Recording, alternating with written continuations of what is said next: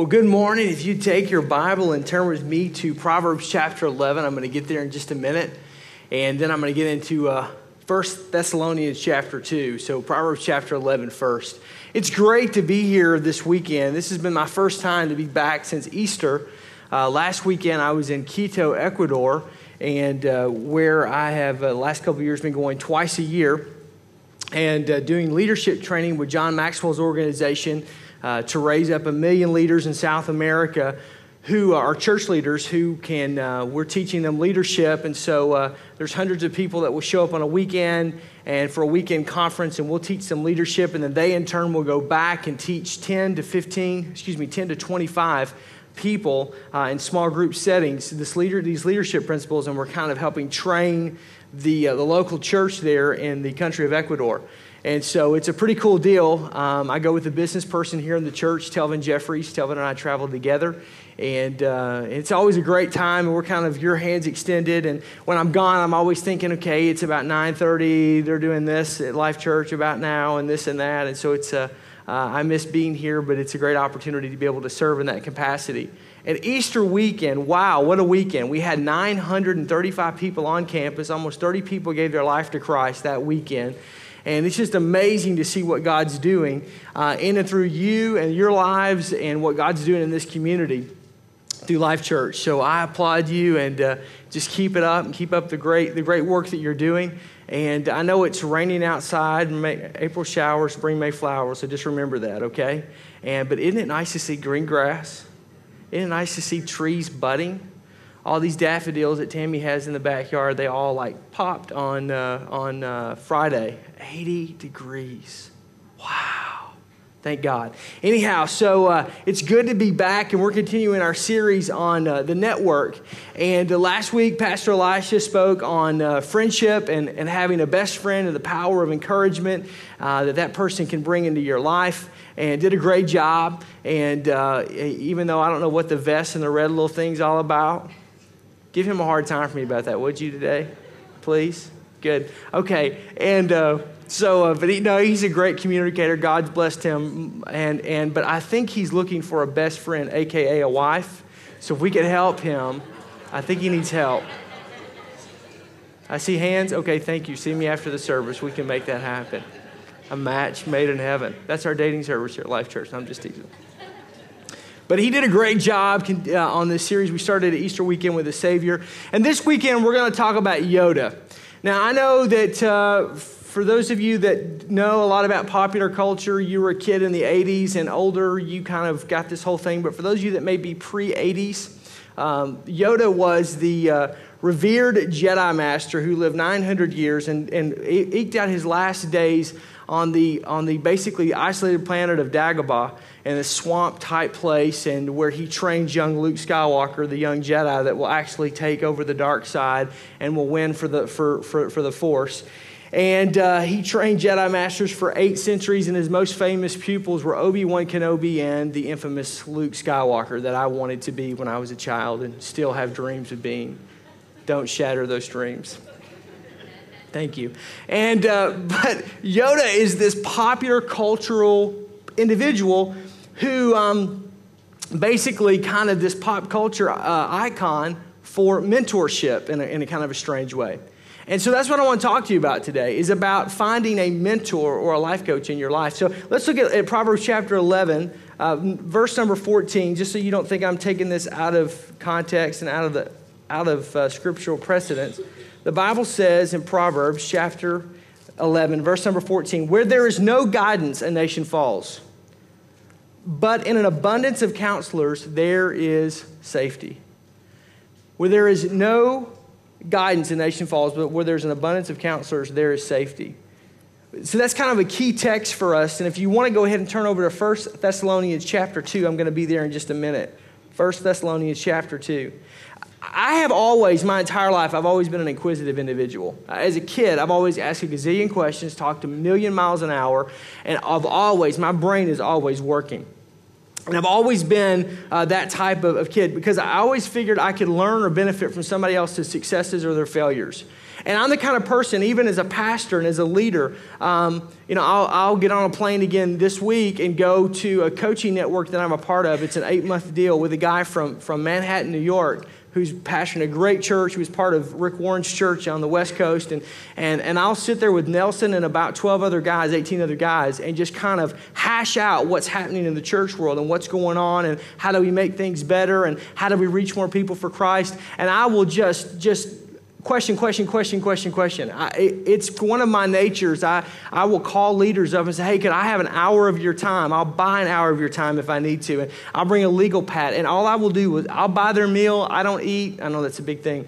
And I'll just ask questions. Because here's what I figured if I can figure out how you think, then I know what you're going to do. I don't have to look like you. I don't have to talk like you. I don't have to be you. But if I can understand how the wheels turn in your mind, if I can understand how things work in your head, then I can figure out what you're going to do and how you're going to do it. And it helps me understand how you got to where you are. And I also get the benefit of learning from your successes and also your failures.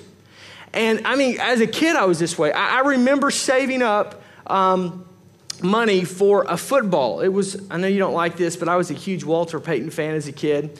And uh, you got to at least give him props. I don't like the Bears, but I love Walter Payton. Sorry. And, uh, and so I went to service merchandise. You remember service merchandise? Where you got the ticket and you went and you, you got to look at the catalog and what you wanted, and then you got the ticket and you would give the ticket to the person, to the clerk. And then mysteriously, there was like this conveyor belt that came out of nowhere. And it would, the item would come right down, and right there would be the box and be the item, and ta da da. And I remember saving for this Walter Payton autograph. It wasn't really autograph, but it, I was in the second grade. And um, football. I'd cut lawns and that kind of a deal. It was genuine leather because it said so. NFL approved because it had the logo on it. Right? Tape on both ends. Nice, real, okay. And I remember getting that football. And as soon as I got it, I put it in my backpack. I rode my BMX bike across my neighborhood to my buddy Chris Carter's house. Now, Chris Carter uh, was the kid that when we played pickup football in the schoolyard, he was always the all time quarterback. A, I think he was a little bit of a pretty boy. But, but, but which means he didn't want to get hurt or hit. And, and B, he had this phenomenal arm. I mean, he could just like chunk the ball. He was amazing. And, and he went on to play, he was a high school quarterback and then went on to play college. And I remember going to Chris's house, okay, I got this football. It's perfect. This Walter Payton, wow. Show me how to throw a perfect spiral. Because I was on this quest to take over his position, little did he know. And I wanted to throw this perfect spiral. Uh, fast forward a few years, and I totally got into freestyle BMX bikes. Again, if you're not a kid of the 80s or later, you probably don't know a whole lot, but guys like Bob Haro and, and, and, and Eddie Federo and all these guys that rode for GT and Skyway and all these guys. And I bought this 4130 Chromoly with Shimano free wheel crank system, Dia-Compe brakes, and Skyway Tuff Wheel twos, not ones because the ones would break, but Tuff Wheel two mag wheels with the pegs and the hoe deal. And I remember going to my buddy John Brimmer, who had a Bob Haro specialized edition. It was white with uh, all these cool West Coast colors. And uh, said, Can you help me mod out this bike and just put it all together? I was always asking questions. I remember uh, um, my best friend Darren, and we were at my house, and we were, we were, I was getting ready to ask out the first girl on the first official date. And, and it was one of those rotary phones. You remember that? The, you know, the whole rotary thing. My, my mom actually still has that phone and actually uses it. And uh, I know. And she just got a cell phone at Christmas. But anyhow, and my daughters were like, What is this? And I said, It's a phone. No, it's not. A phone has buttons. What is that? It's called a rotary dial. Yeah, sure, Dad. Whatever. So kind of like send it to the Smithsonian. But anyhow, and I remember, you know, you would call the number and wait and all that kind of stuff. And remember?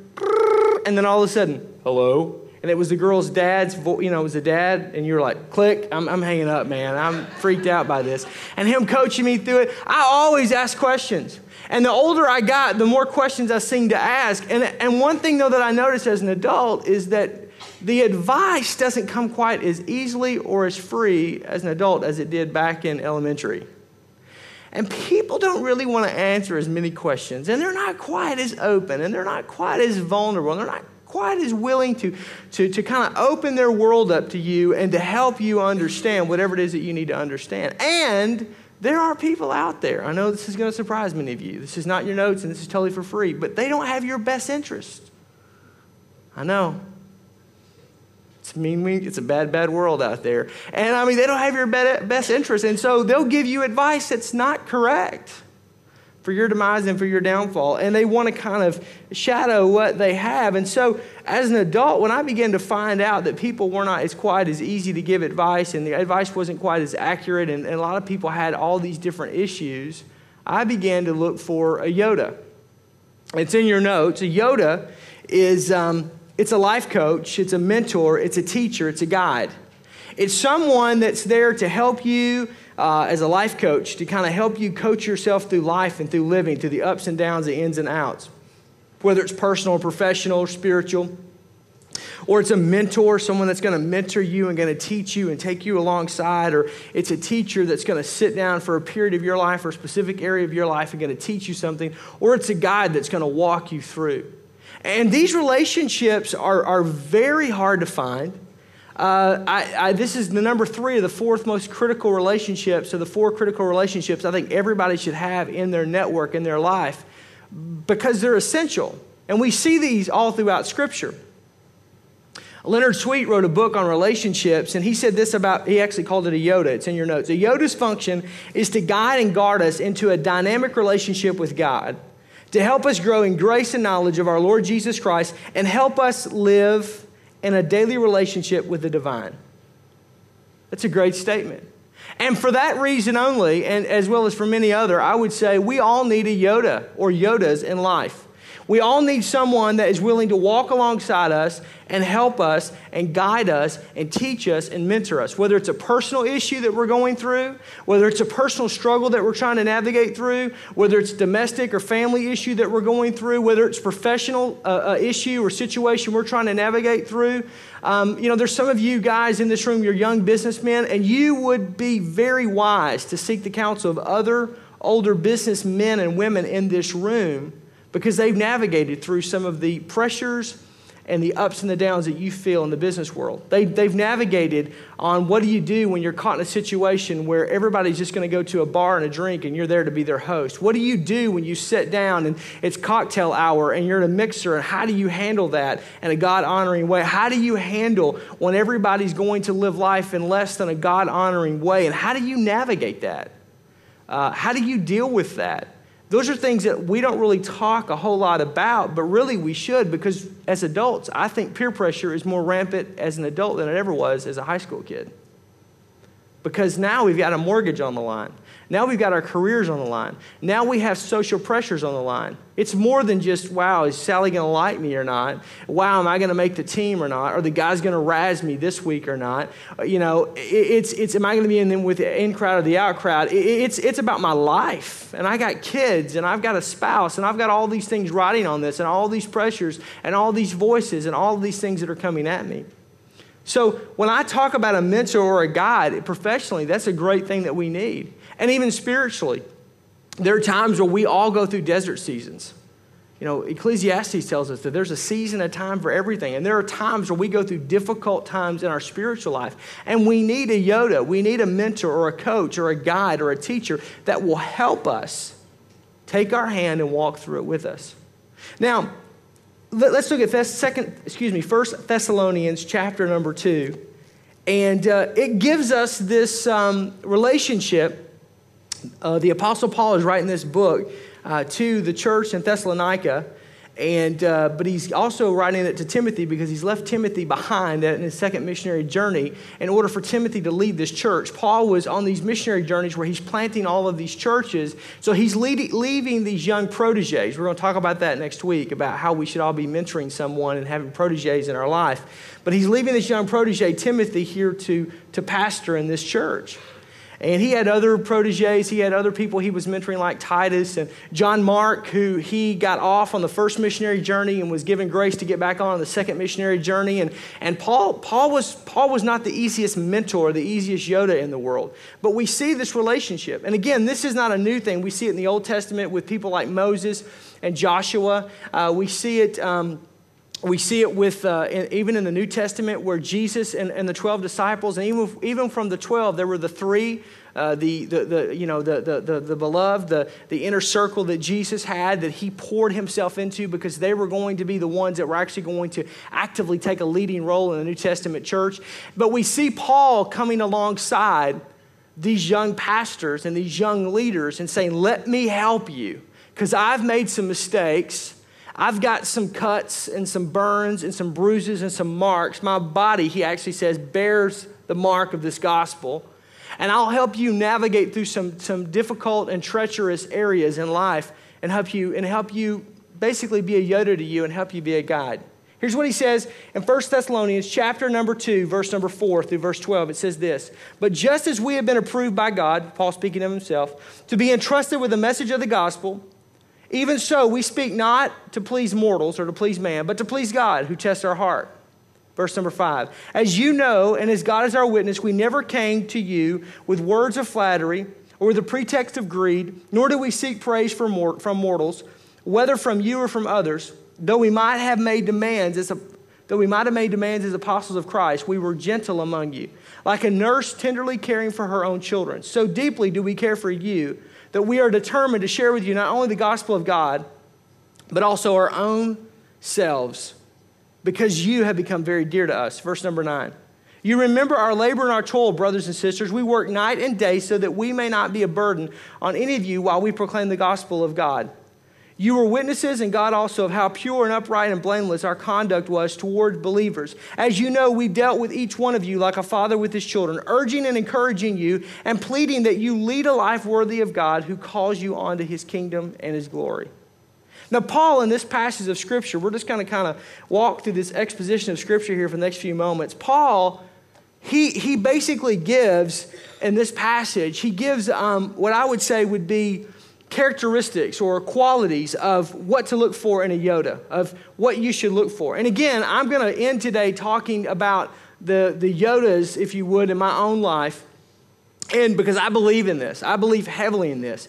Uh, I, I, believe that, uh, that we have a responsibility to pass on to the next generation the information that we have and the wisdom that we have. I also believe that, that we as a younger generation should be looking for people that are older or more seasoned or wiser than us to learn from.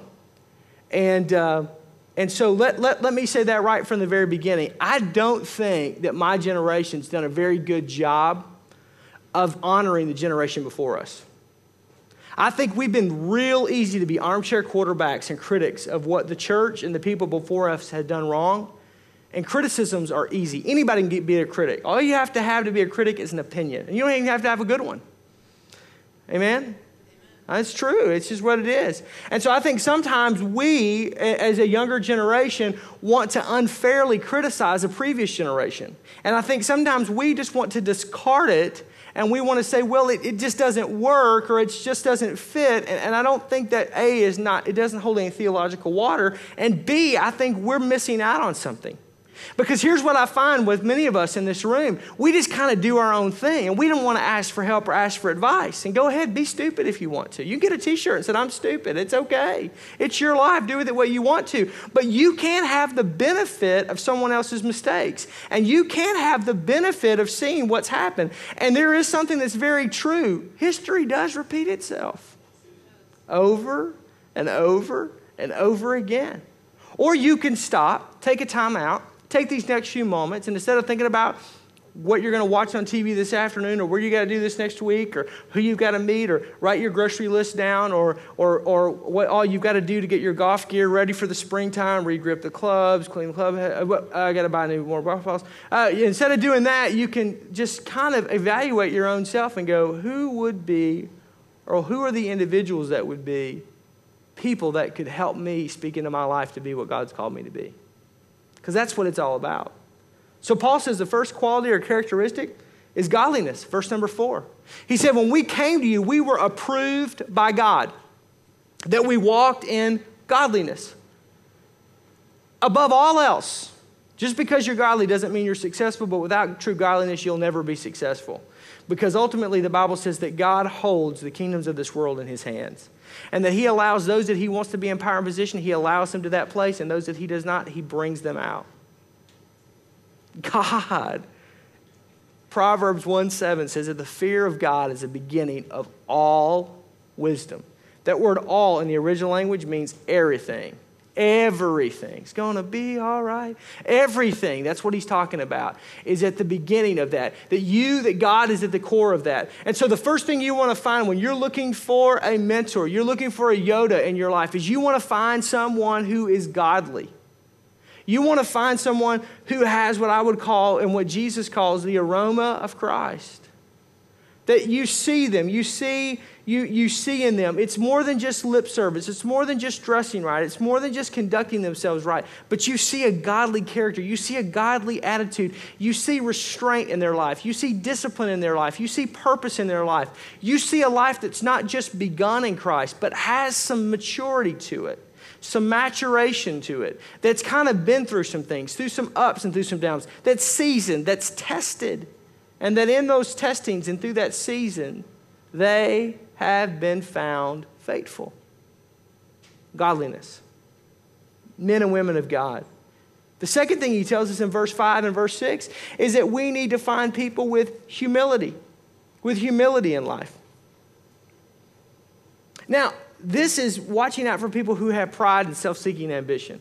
Uh, humility is a word that we don't use a lot um, and basically, uh, synonyms from Scripture would be meekness or gentleness, which would mean power under control. I have the ability to power up. I have the ability to, to pound my fists on the desk and demand my way. I have the power or the position to do what I want to do, yet I choose to power down and to be humble.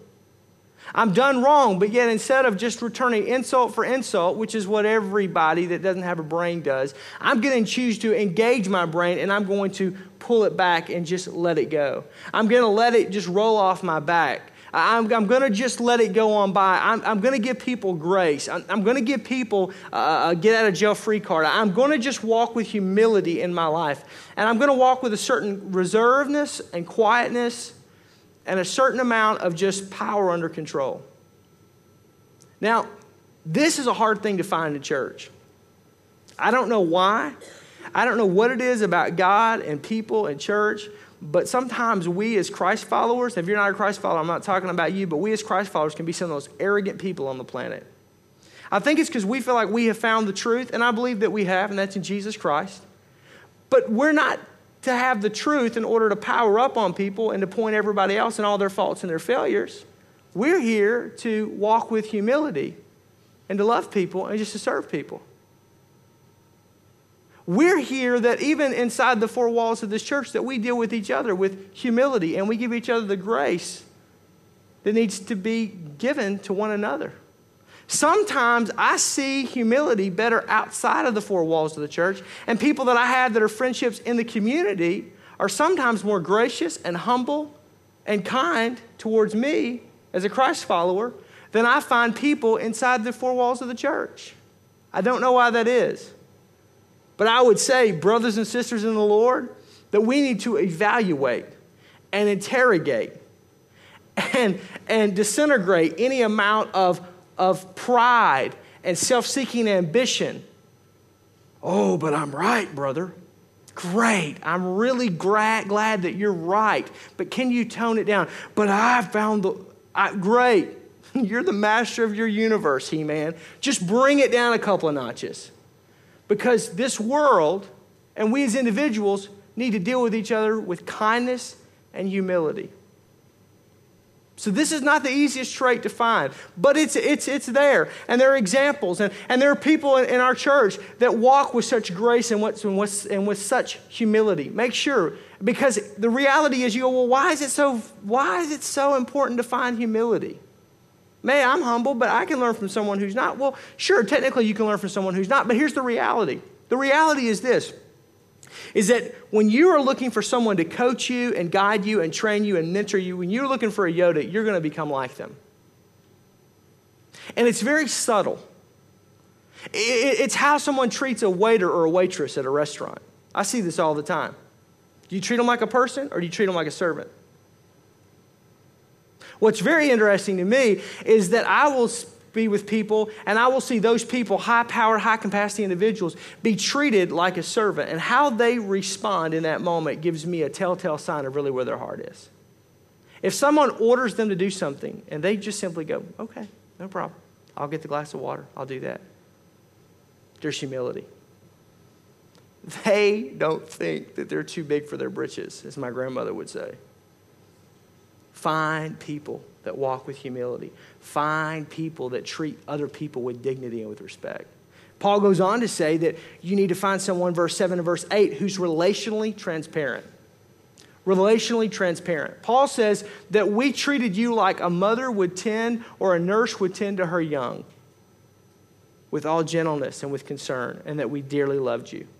If someone's really going to help you, if someone's really going to speak into your life, if someone's really going to be a Yoda, they've got to really genuinely care about you, and not everybody does. Let's rewind that one. What did he just say? You've got to find someone who genuinely, relationally cares about you, and not everybody does, nor will they. Welcome to the planet. Because the reality is not everybody has your best interest. The reality is, is that you want to know who your friends really are? It's not when you're down and out are they going to help you. It's when you are making more money than they are. When you bought the bigger house than they bought. When you got a better car or a better, a better deal or your kids made it to a better school or you've, you've climbed a higher level. How people treat you at the top, that's really will tell you where your friends are. Because I'm telling you, when we were running 100 people and we were this small storefront, just humble group of people just praying to get through, there were a lot of people Oh, Aaron, brother, bro, uh, don't brother me. I had people using brother more than Hulk Hogan does. Brother, brother, brother praying for you. God bless you. What a wonderful work you're doing. And then as we began to grow, wow, God must really be at work. And then it began to get as big as theirs. Wow, well, you must really be doing some transfer growth. That's AKA, you're really not growing, preacher. And wow, and then it gets bigger and it eclipses their growth, and all of a sudden, there's something that I'm doing wrong. I'll never forget playing golf with a pastor and him saying that I'd watered down the gospel, and he didn't know that I knew that he had said that. So about the seventh tee, I looked at him and said, Hey, got a question. First of all, he was beating me by a couple of strokes, so I thought I'd get in his head.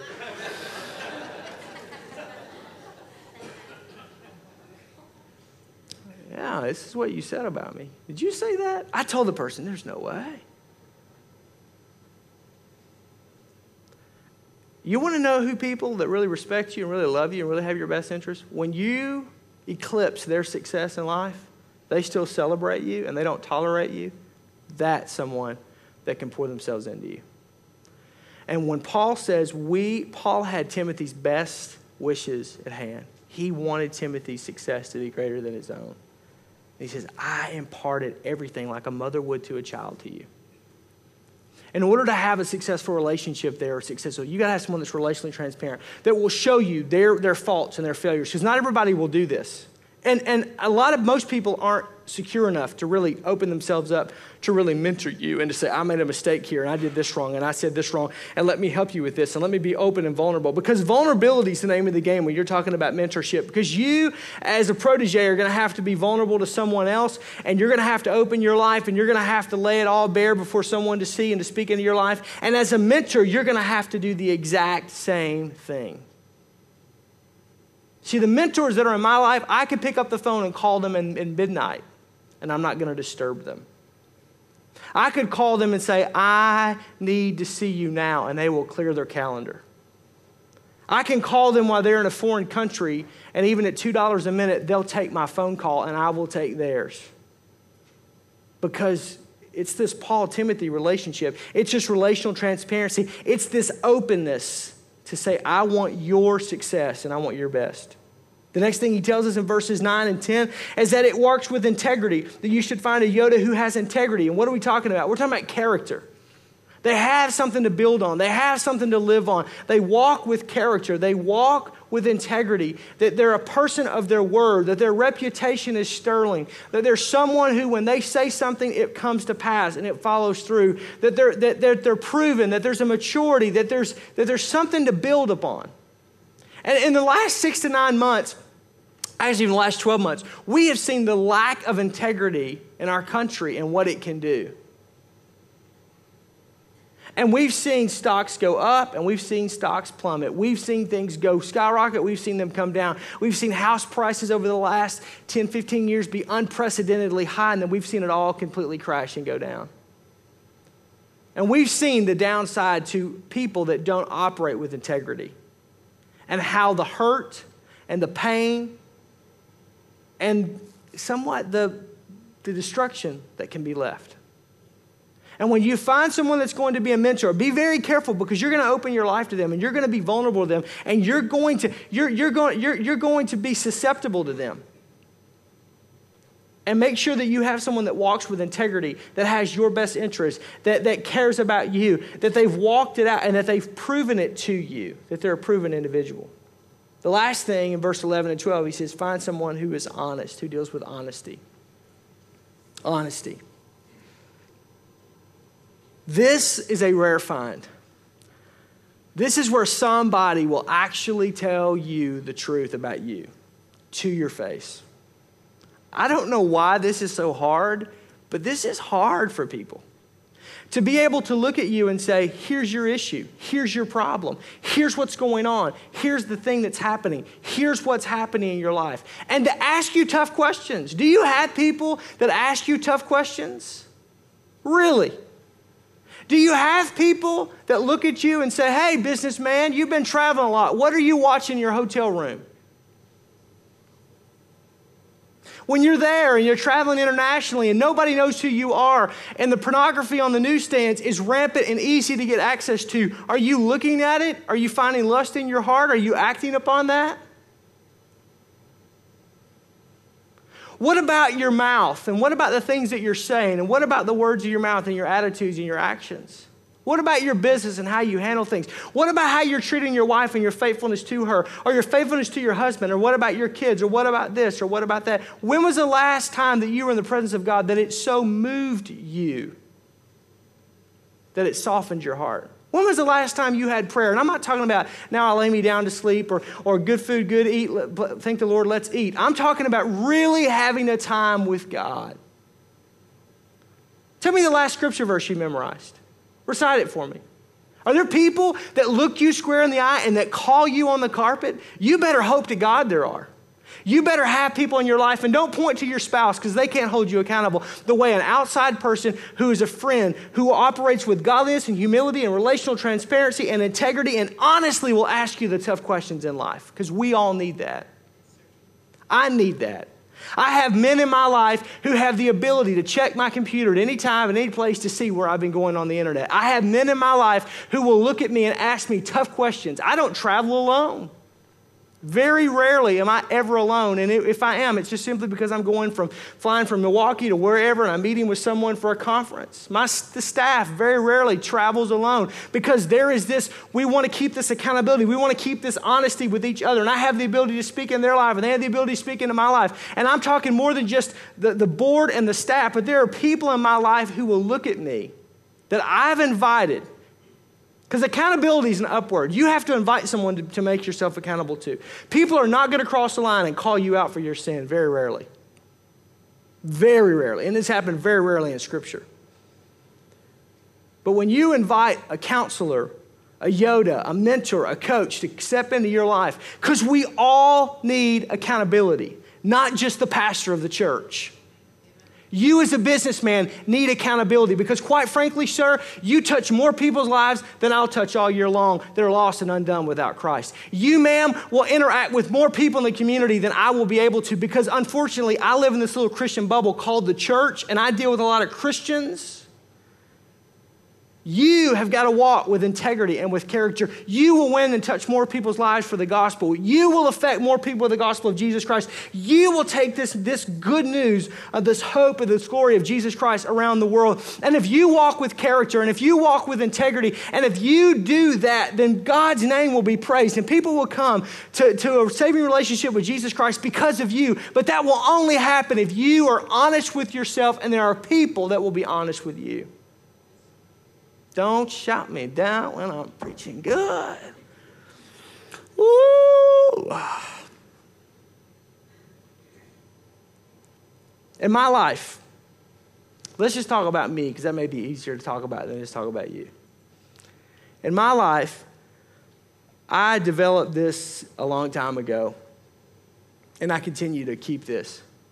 And I have what I call a board of directors for Aaron Cole, not for Aaron Cole World Outreach Ministries, but for Aaron Cole. That's a joke. For Aaron Cole.